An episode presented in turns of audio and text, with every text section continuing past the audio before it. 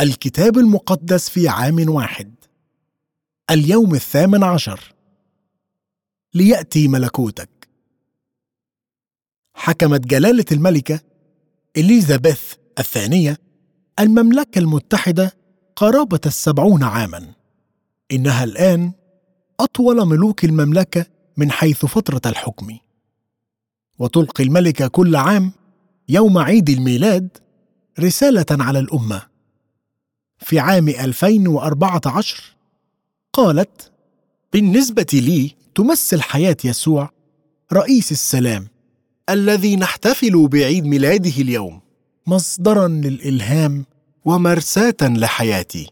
في مرة تكلمت مقتبسة من إنجيل يوحنا عن نور يسوع الذي يغلب لحظات الظلمة التي رأيناها في العام الماضي وقصة يسوع التي تأسر أذهاننا وكيف تلهمنا رسالته التي لا تتغير؟ ليس بأن ننتقم أو نستخدم العنف بل أن ننشر المحبة أينما ووقتما نستطيع. كانت ملكة المملكة المتحدة تشير إلى مملكة أخرى مملكة أتى يسوع ليؤسسها والتي سيأتي مرة أخرى ليحكمها. علمنا يسوع أن نصلي ليأتي ملكوتك. ملكوت الله هو حكم وسيادة الله.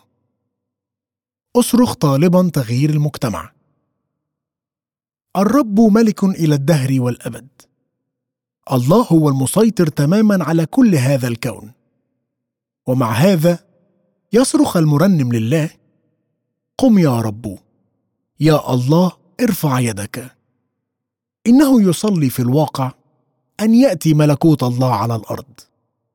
عندما يبدأ الله في الحركة ينتهي حكم الرعب وينتهي حكم أرباب العصابات. يصلي المرنم بالتحديد لأجل مجموعات متنوعة من الناس.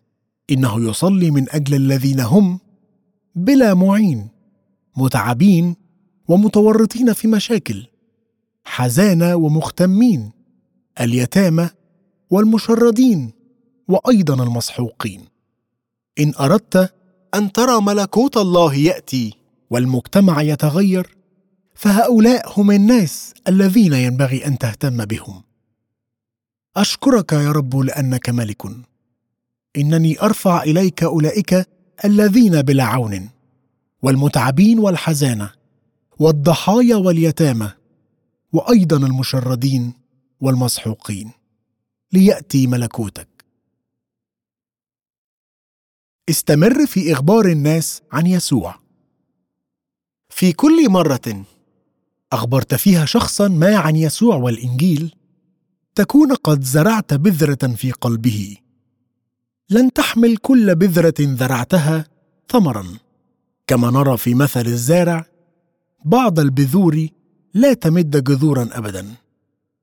بعض البذور تظهر نتائج مؤقتة فقط.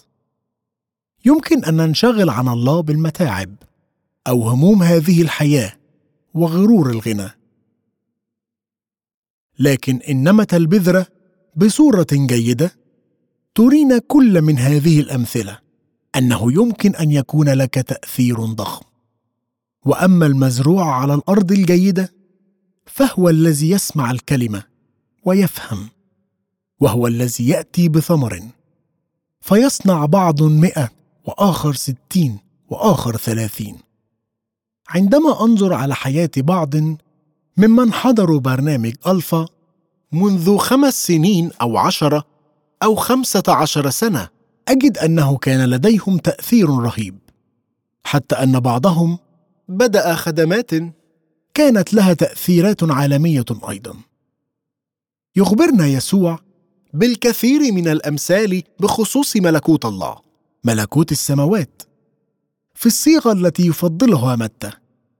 يتبع الممارسة اليهودية المعتادة التي تقضي بأن تقال السماوات توقيرا واحتراما بدلا من النطق بكلمة الله.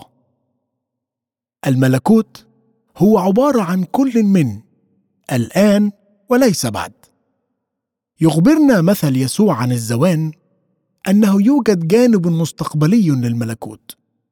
في الوقت الحالي تنمو الحنطه والزوان معا. في يوم ما سيكون هناك حصاد ودينونة. عندما يعود يسوع سيأتي ملكوت الله في كل ملئه. يستمر يسوع ليقول أن ملكوت السماوات هو مثل حبة خردل. أخذها إنسان وزرعها في حقل ورغم أنها أصغر جميع الحبوب إلا أنها عندما تنمو تكون أكبر نباتات الحقل وتصبح شجرة بحيث تأتي طيور السماء وتتآوى في أغصانها. تظهر صورة الطيور التي تسكن في الأغصان مرات قليلة جدا في العهد القديم حيث ترمز إلى شعب من كل الأمم. يصبح جزءا من عائلة الله. كان يسوع يذكر سامعيه بأن ملكوت السماوات لم يكن فقط لأمة واحدة بل للعالم كله. هناك أنواع كثيرة مختلفة من عملية الزرع. فمثلا تزرع مجموعة واحدة صغيرة مجموعة أخرى وتنمو. ثم هناك زراعة الكنائس. ما يتم زرعه غالبا ما يكون صغيرا جدا. مثل حبة خردل. ولكن متى زرع؟ ينمو. أحيانا أنظر حولي على بعض من الكنائس الجديدة التي زرعتها كنيستنا المحلية وأرى التأثير الضخم الذي لهم على هذه المنطقة. حتى أن طيور السماء تأتي وتتآوى في أغصانها. مع أناس يأتون إلى ملكوت الله ممن كانوا غير متوقعين مثلما كان المؤمنين من الأمم غير متوقعين من الأمة اليهودية. نرى في كل العالم اليوم تأثير زراعة الكنائس وكما قال خبير نمو الكنيسة بيتر واغنر زراعة الكنائس هي أكثر صور التبشير المعروفه تاثيرا. ويمضي يسوع في حديثه بخصوص ملكوت السماوات. مشبها إياه بخميرة تشق طريقها خلال العجين. يمكن أن يكون تأثيرك رهيبا في بيتك وعائلتك مدرستك جامعتك أو مصنعك أو مكتبك.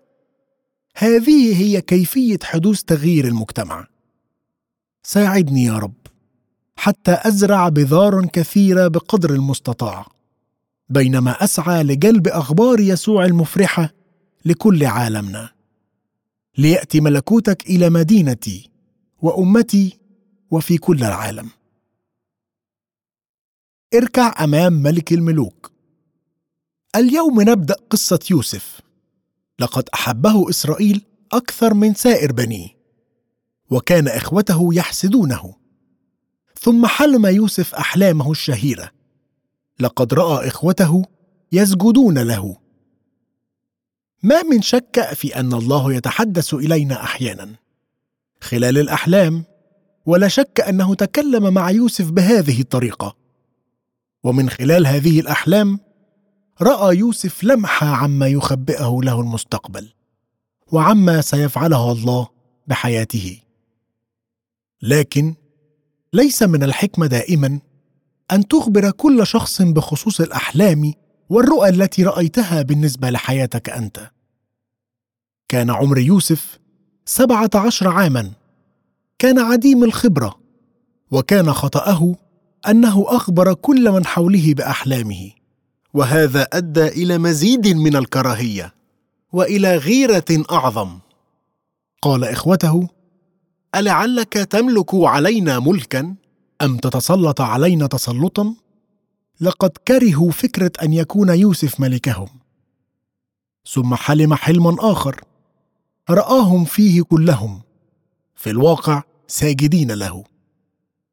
لاحظ أبوه بحكمة وبساطة وحافظ الأمر.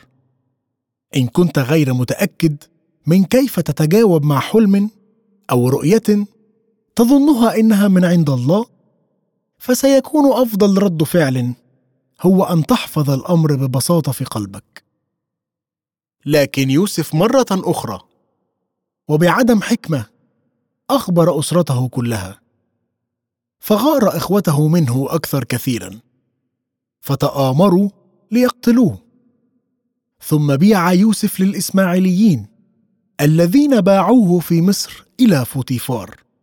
واحد من موظفي فرعون الكبار رئيس الحرس.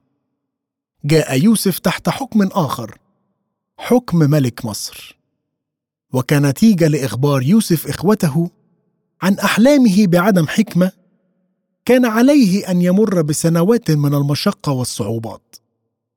استخدم الله كل هذا لينمي شخصيته ويعده لعمل حياته. الملك الذي نقرأ عنه في العهد القديم عبارة عن توقع لملكوت الله في العهد الجديد. نرى في فقرة اليوم عدة حكام بشريين من ملوك ورؤساء أدوم إلى فرعون مصر. واحدة من الرسائل المفتاحية في هذه الإصحاحات الختامية من سفر التكوين هي أن الله يقف فوق وخلف كل الحكام البشر بصورة مطلقة. وهذا يتضح بالذات في قصة يوسف. قد تبدو التواءات ومنعطفات القصة عشوائية وغريبة. ولكننا نقرأ فيها كلها عن تدخل الله. كما هو الحال في أحلام يوسف. ونكتشف أخيرا أن كل شيء كان يعمل ليصب في أغراض الله. يوسف هو نموذج ورمز للمسيح. بكلمات أخرى تمثل حياته ظلا لحياة يسوع كما سنرى في الأيام المقبلة. ولكن هنا في البداية نرى تباينا. عرف يسوع أيضا كيف سيستخدمه الله ولكنه كان متحفظا جدا بخصوص من يخبره بهذا. في الواقع كان متحفظا جدا بحيث أن الناس تتكلم الآن بخصوص السر المسياني. كما نرى أيضا في هذه الفقرة بداية المشابهات بين يوسف ويسوع. ففي يوم كان الناس يذهبون ليسجدوا أمام يوسف وفي يوم ما ستكثو كل ركبة أمام يسوع الملك.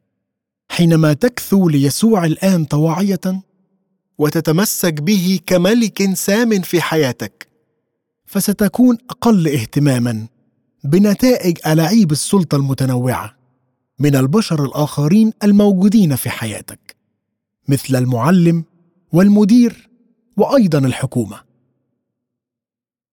أشكرك أيها الرب يسوع المسيح ملك الملوك لأنني عندما أتبعك أكون تحت مظلة ملكك. إنني أسجد أمامك اليوم وأعترف بأنك أنت الرب. أصلي أن يأتي ملكوتك في حياتي وفي حياة من حولي. كان يمكن ليعقوب أن يكتفي بنسخة من كتاب كيفية تربية الأطفال. إن تفضيل أحد أطفالنا على الآخر يسبب مشاكل كثيرة لكن الله يستخدم حتى أخطائنا لأغراضه.